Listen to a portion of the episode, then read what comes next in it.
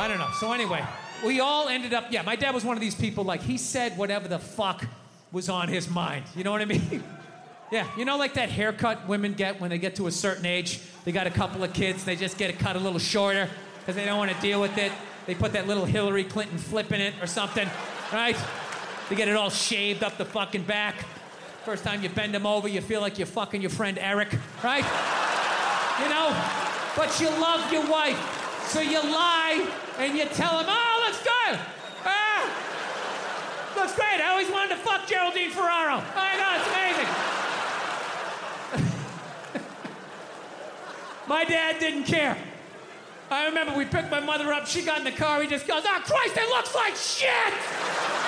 Jesus Christ, what the fuck did they do to you? Ah, for Christ's sake, you look like a fucking man.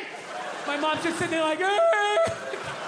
In the back seat like, hey, this is what a functional relationship looks like. Woo! Yeah. So, because of all that, we all ended up getting like physical ailments from being in the fight or flight mode our whole lives. Everything. Gym teachers were scary, collecting on your paper. Everybody was scary, fucking everything. Dude, I remember one time my dad told a priest he didn't deserve to wear the collar. I don't know how it happened. They were discussing the altar boy schedule.